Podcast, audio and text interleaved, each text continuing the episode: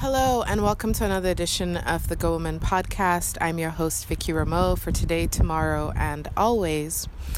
Last time on the Go Woman podcast, I spoke to my mother, and um, she left me with some wise words that have since stayed with me, and I've been thinking about it a lot. She said that we have to find the courage to speak the unspeakable. Sierra Leonean woman who is going to join me in a conversation to talk about life in Sierra Leone um, as a girl and her life as a woman and what that experience has been. Um, so, this is Jane speaking the unspeakable. Jane, thank you so much for coming on the show. Thank you very much for having me. Um, so, tell me a little bit about yourself. Uh, where were you born? Where did you grow up? Um, and tell me a little bit about your family. Well, I'm Jane Williams. I was born at Freetown, Western Urban, at Wellington Street. I grew up there till I, we transferred to Coal Farm. I have br- two brothers, and my parents are still alive. We're just a small family of three three children. Um, what are some of the most memorable moments or things that you want to forget about grow- being a child in Sierra Leone? What's the one thing you want to forget? Hmm. Um, the one thing I want to forget is the abuse and different type, um, different level, taken from physical to emotional, the mind and all. So mainly that's what I want to forget as a child growing up in Sierra Leone. It hasn't been easy for me, but I'll just try to keep focus and move ahead because it has all been bad, bad experiences, you know. Uh, my worst experience was when I was raped. Then I was in Form 2, going to Form 3. And the um, kind way how my parents took it you know. They had the perception that it was my fault and I've been living with that for over some time now and that has caused me to, to have the trust and relationship with my parents again. So anything that happens to me I just keep it to myself even if it's something that is worth sharing. So that's one of my worst experiences. Relationship wise yes I had a relationship that was very abusive but thank god i've moved up from that relationship and i'm trying to do something better for myself. Did you have any um, experiences that you feel like should not have been part of your childhood?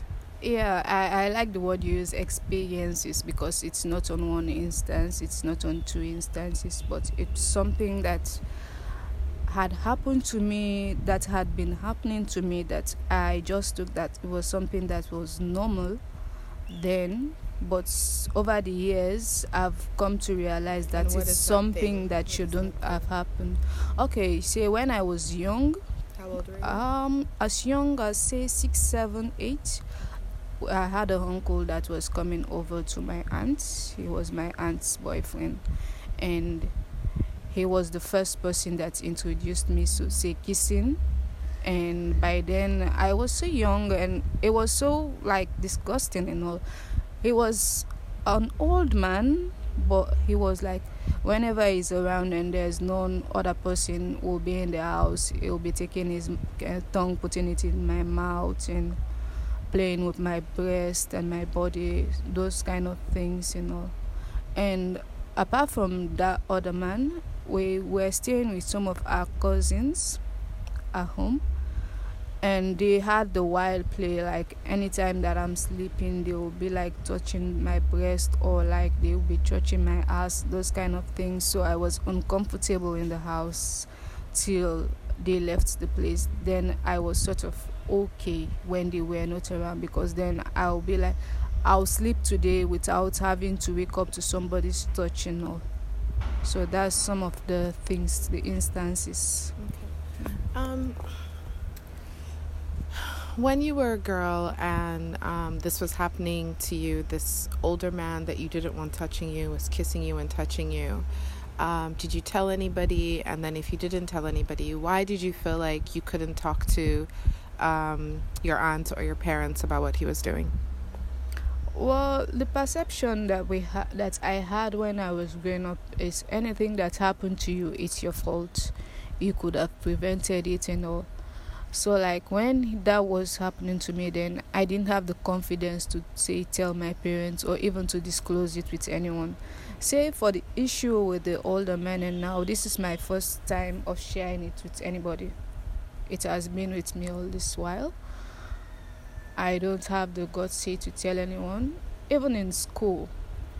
After my incidents of rape, none of my friends knew, and that was the process that I lost all friends and hopes in friendship and all. Till this day, I don't have close relationship with friends because I feel like sort of low and all just having that kind of low self-esteem and all to mingle with other people so yeah i have not had the opportunity to explain or to voice out my constraints to anyone it has just been with me bottled up all these years that it has been happening to me um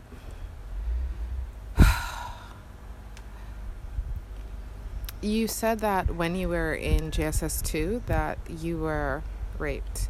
Can you tell me what led to your rape. Where were you? What were you going? Who raped you? And um, what happened after you were raped? Okay, I mentioned earlier that I lost interest in friendship and all. Well, the incident happened like this. Huh? We were coming from school. We were going to check for results. Then, so we were coming down the drive, the girls' school drive, and we met this guy I was with a friend and she talked to the boy and she, they talked like they knew each other and stuff like that. But it was drizzling, like it wanted to rain, sort of. So and he said, Well, since it wants to rain, let's go down to my place. And my friend was like, Okay, yes, I know him, let's go down. He stays with my aunts. They are all in the same compound. And I said, Okay, well, let's go down there. So we went down there. Immediately we got there, it started to rain. Shortly the rain stopped but it was still drizzling and all. So my friend said, Okay, wait for me. I want to go and see my aunt. I was like, Okay, well, I'll wait for you since you know this person and you have. I just built that trust and confidence that she knew the person and also like I was safe. And when she left, he started with the normal church church and I was like, No, stop this, I can't do this. What is this and all? But because I had said out to my friend that I'm going to wait for you and also like I was seeing it as something difficult to leave and stuff like that.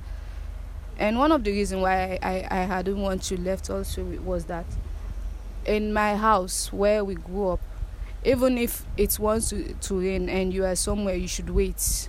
You come home, you are soaked, you get beat you you, you receive some beating. I uh, I was afraid to go home wet and to avoid the beating from my dad or my mom, anyone that I would have met would have met at home. So he started his advances. I was like, stop! I don't know you or what, something like that. He was like, just patient. Those things, wait for your friend. Those kind of things. I was like, okay, let me wait. But his advances continued, and he got violent started punching and all, but I didn't have the strength to fight him off and all. So he had his way. He raped me. So I got home. When I got home, the rain still ended up coming. So my dad was like, "Why didn't you wait for the rain? Now you are you are home. You are wet. Take off your clothes. I'm coming to flog you." you know? Why did your dad ask you to take off your clothes? Because that's our normal routine. Whenever he wants to flog us, you take off everything that you have on you'll just be left with your pants. So I was on the table now when he noticed the blood and he was like, What is this? Oh, so you have started having sex. Oh, so you, you are now big and stuff like that. So I started to explain, but he didn't believe me. So he continued beating. When it got to the point that I couldn't take it anymore, I ran outside. And when I ran outside, as I was looking up to the next compound, I just saw the the guy that the issue, the incident had occurred with earlier. So I pointed at him and said, "Look at the person that the thing happened with." So immediately I alerted the the people that were around. They got hold of him and he came. They came with him inside the compound and they asked him he was like explaining that we, we that he knew me that we've been dating that it's not the first time that we have had sex and stuff like that. And people started asking her, if it's not the first time, then why is she bleeding today? So that was when it came out that, oh, since you don't know the details, this is your first time, and you don't even know her complete name or even her name. If you claim that it's somebody that you are in a relationship with, mm-hmm. and all. So the issue, the incident got to the police. Okay. How old was the man that raped you? Well, to according to the police reports, they said he was 18, but we later found out that he was 25. And how old were you at the time? I was 14. Yeah. So when we were the, the yeah the courts now and all all the notion that I was having that it was all my fault that I I knew the man even when we went to the Rainbo Center, the the nurses there were just like but just comot na so una turn. Wey dem kin catch una now panenting there. Una dey can make like say na una first ten this. But i got there and i was bleeding. And that was all they said. So from that moment on i was just discouraged about the whole issue. And when they had said that to me in the presence of my father he didn't have the confidence and trust. When they said who said what? The nurses at the Rainbo Center. Mm-hmm. they were there. This is not your first time you've been doing it after all now you, you, you come here you want to give an, another person problem. I was like but this is my first time. I'm bleeding. And look at the pain that i mean. Look at my body all this bruising. They were like but it's because of the beating that you had received from your father. So like what year was this? it was like in mm, 2005 okay and no it's not 2005 6 7 i because i entered secondary 2006 mm-hmm. and i left 2012 okay. so it was 2008 okay. yes 2008 so about 11 year 11 years ago yes okay. Tell me, you said that your um, your friend had said that she knew him yeah. and that like they li- he lived in the same compound um, with her aunt. She said that she recognized him. Um, what did she have to say when she found out what he had done? She said she don't know him that it was the first time that she, she even met him and all. And I was like, but you told me you knew him. You told me that he stays in the same compound with you. And you were like, no, I didn't say something like that. Oh, I don't know him. Oh, the sort of stuff like that. You know. So from then, I just didn't have the confidence in all in friendship because I saw it as a betrayal and all. Even if she knew him, she had denied him then. I don't have no anything to do to her. She said she don't know him and that was it. But deep down i knew she she know him. Mm-hmm. but she was just trying to say protect him or to protect herself. But i knew she knew him because their conversation when we were together all indicated that they knew each other. Mm-hmm. but when it had happened that way she claimed she had met him. She don't know him and all that.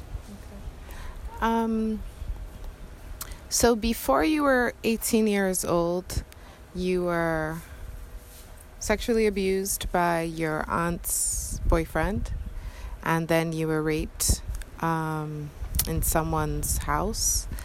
Um, and in the in between, your parents beat you a lot.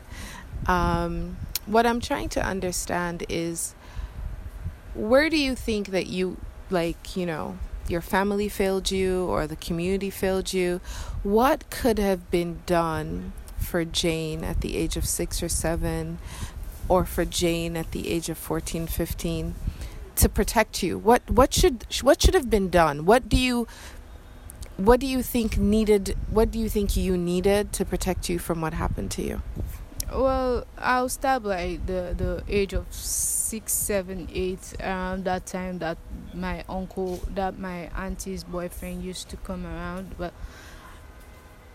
i can't leave my child with an older man for some time alone in a house not knowing what they're doing. Mm-hmm.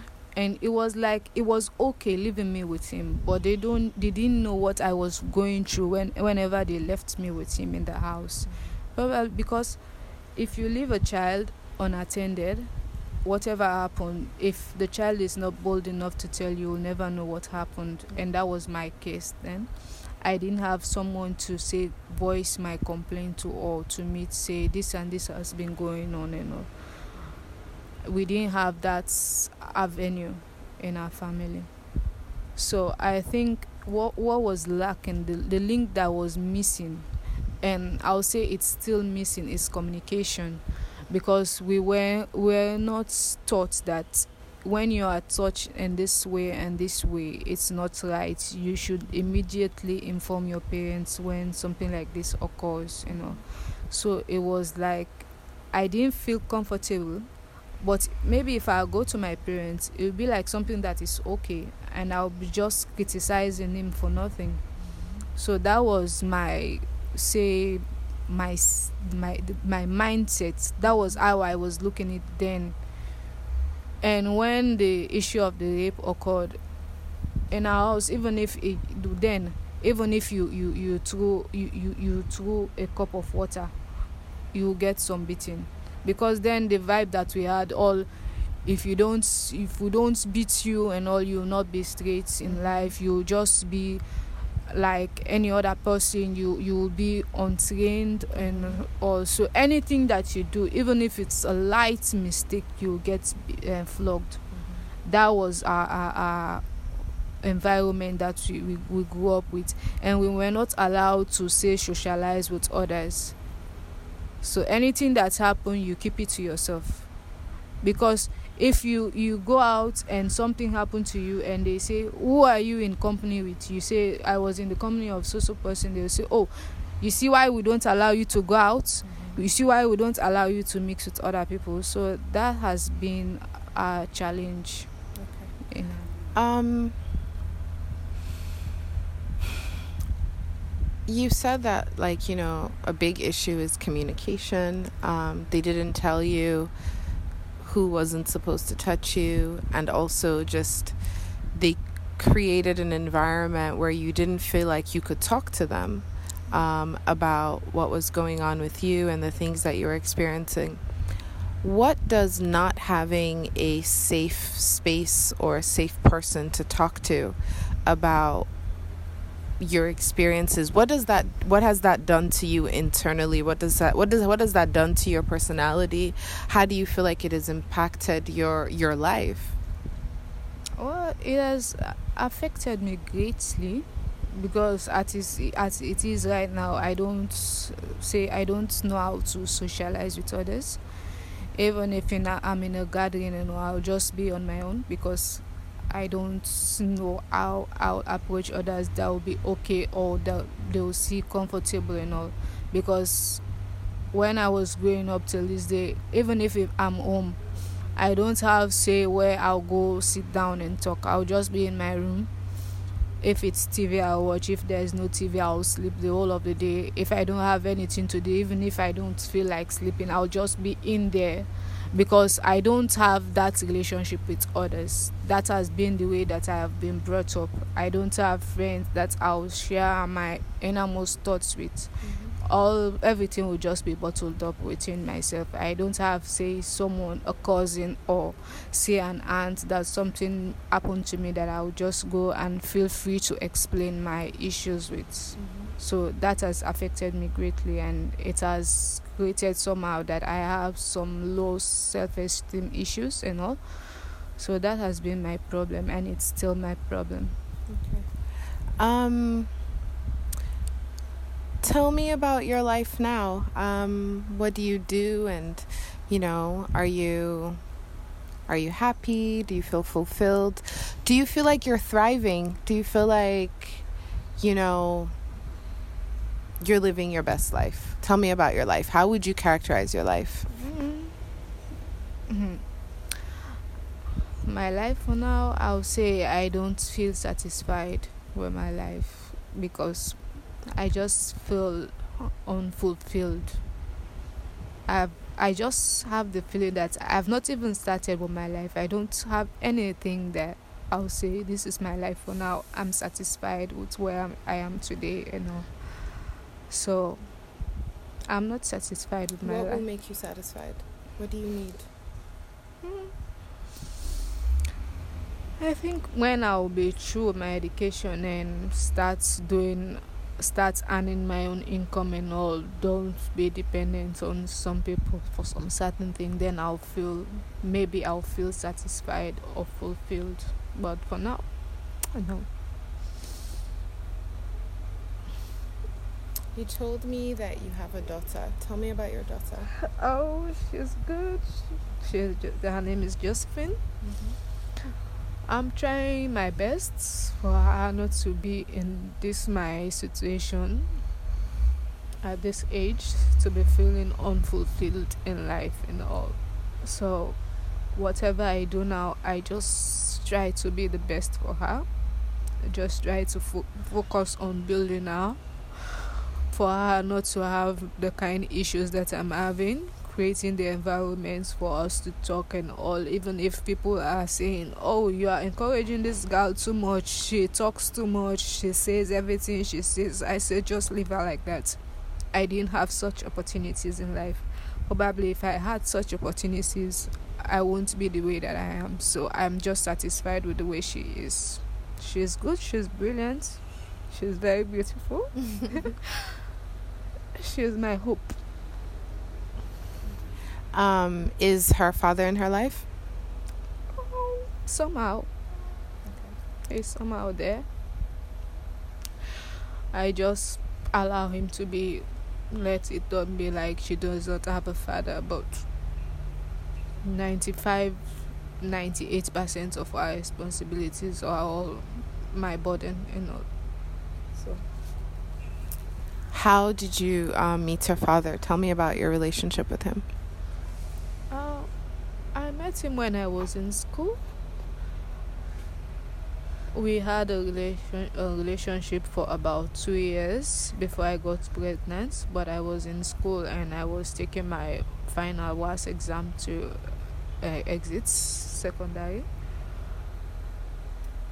The day that I took my last paper, that was the day that my father asked me to leave his house to go to the house that to the ma- to the man that impregnated me. So I went there. We were fine no, till I was about eight nine months. Then the abuse set in. But for now, we're not in a relationship. But the abu- abuse was so severe that I had to walk away. Even then, the time that I walked away from the relationship, I still loved him, but I was like, what is the use of love if you are not alive? So that was my courage. I said, before he kills me in this relationship, that I'm saying that I love him, I love him, and he doesn't see that all he sees is just jealousy and all. Even if I talk to someone when he's around and all, he won't even believe that I don't know the person or the person we are talking something harmless. I'll receive some beating and all. So I got fed up. What? So, your father used to beat you, and the first major relationship you had, your boyfriend beats you. I don't I don't have the words. Like what does that do to a person? Like what do you think? You know, what what goes through your head? Uh, well, initially when it started, I was like, oh, sometimes maybe this is something that is my fate to be receiving beating. But when it got to the point that it was severe, I said, no, this can't be my fate. Why should it, did be get my severe? fate? Oh, when he was beating me, at times he'll use cord, electric cord, to strangle me, you know. It got to a point that even if he, he he'll be beating me inside his room, his cousin in the next room will be loud in their TV as if I'm sort of a nuisance or I'm causing noise or in the area. When you're asking for help. Yeah. So I was like, no, this can't be love. I can't be suffering and I don't have no one even in his own house to come to my rescue. So even if I'm dead here, because initially my, my dad is is not in support was not in support of the relationship till this day he doesn't want to see him in his house. So I was like, if I can't die here now, I can't find for myself. Become Papa don't say no, and this is my answer. So I, I just had to say leave the relationship before it got to a point where I would be deformed and all because I had so I I I currently have some bruises in my body that I've used all methods to say to remove them. It's just there I just see it as this is a reminder of my past and a reminder of me not to take any kind of this kind of thing in any other relationship. Mm-hmm. um, what do you think we need to do in Sierra Leone, right? Like in Freetown in Sierra Leone, at the schools, what do you think we need to do to to make sure that girls who are growing up here and young women um, that they don't have the kinds of experiences that you've had? What do you think we need to do well I, I what i think is lacking in the schools is an environment for a child to give a complaint even if it's a complaint of a parent and they have someone that will give them a listening ears or even if the person does not complain. You just look at this person and say every week like she is odd. Like when i was in school most of the time it will be the sun will be so heavy but i'll have my long attire long sleeve just covering up the, the, the, the marks on my body and all because i was like ashamed to every two weeks three weeks i'll be going to school with some markings on my body for my oh from my parents right. you know. so like i was like scared but now i i don't i don't see teachers like asking why are you always putting on this thing? Or where did you get this beating? What happened to your face? Mm-hmm. stuff like that because at times i'll go to school my face is all blue but i don't have the teacher that will ask me what is wrong with you? Or why are you coming to school late? Why are you not dressed properly and all? Because at times I'll be dressed for school and all and say my parents my dad or my mom they start beating me I'll go to school maybe my uniform is torn and all but I don't have the teacher that will ask me what happened to you mm-hmm. so I'll just continue my day not going in the way of another teacher let me don't go and get another beating mm-hmm. and also I'll just be dull in my corner don't have time for anybody so if teachers see like a child having some of these traits always keeping to oneself and all it's in their best interest to call and ask what is wrong with you? How are you feeling? Are you okay? and stuff like that. Mm-hmm. even if the child maybe say is not suffering from abuse but maybe the person he went to school maybe so sick mm-hmm but you just have to show the concern but the concern is not there for some teachers. Because why i say for some because i don't know for others right. what is happening there. But for some teachers and all my experience i don't i have not one day say meet a teacher that asks me what's wrong with you? Where did you get this bruising? Why is your face so blue? Why are your eyes filled with blood? Something like that so okay. yeah. Um Jane. I do not have the words because when you said that, oh, you, you know, when I put out the call that, you know, I want to talk to anybody who wants to share their story about, you know, any kind of like abuse that they've encountered, it never occurred to me that um, it would be such a story. Um, you know, in my head, I'm like, okay, maybe somebody will have one story of one thing that's happened to them. Um, but it's like you've had so many difficult Um, you've had so many difficult experiences. There's been so many times when you weren't protected. Um, when your family didn't protect you, you weren't protected in school, your friend didn't protect you. Um, the police didn't protect you, the nurses didn't protect you. So I I guess my question is where did you find the courage to want to talk? Because um, you could have seen that and you could have not said anything, but what made you want to tell me or talk to me? Why did you want to tell me your story?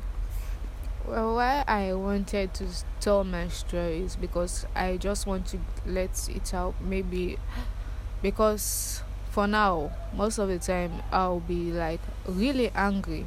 Maybe when I, I, I say come out with my story for this, maybe I'll say have ease, mm-hmm. I'll have rest in mind and all but at times for not just because i'll be really upset really angry don't want to see anyone don't want to talk don't want to eat. I'll just be like angry at everything that happened. Even if music that is the thing that i enjoy doing singing and all i don't even want to hear music. I don't want to listen to anything. I'll just want to be like mute at the same time blind don't want to see don't want to feel don't want to hear. I'll just be like numb so maybe when I've voiced out this, maybe I'll have rest. So that's why I decided that I need to see and talk to someone because I have not spoken about some of these experiences to anyone. Maybe the people that know about this experience are close members of our family you know, and some community people that were say around when some of the things were happening but for my childhood experiences with my uncles my cousins and uh, my aunties i've never even spoken to anybody about it. It has just been in me and uh, so maybe I, I it's about time that i share my story. Okay. Um we're almost wrapping up but i don't want to let you go without talking to you about music because you've said that you love music so much. I also really, really love music. I listen to music every day because it just, um, I don't know, it feeds my soul. Um, what's your favorite song? Do you have any favorite songs? Or is this like a difficult thing I've asked you? Yeah, it's, it's really difficult.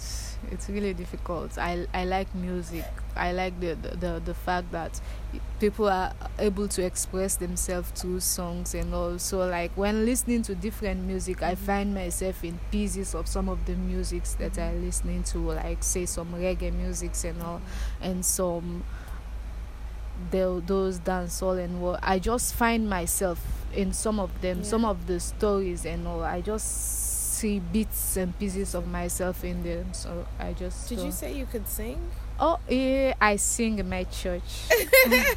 I'm the leading soprano in my church. Really? Yeah. That's fantastic. Do you yeah. want to like share some of your music with me?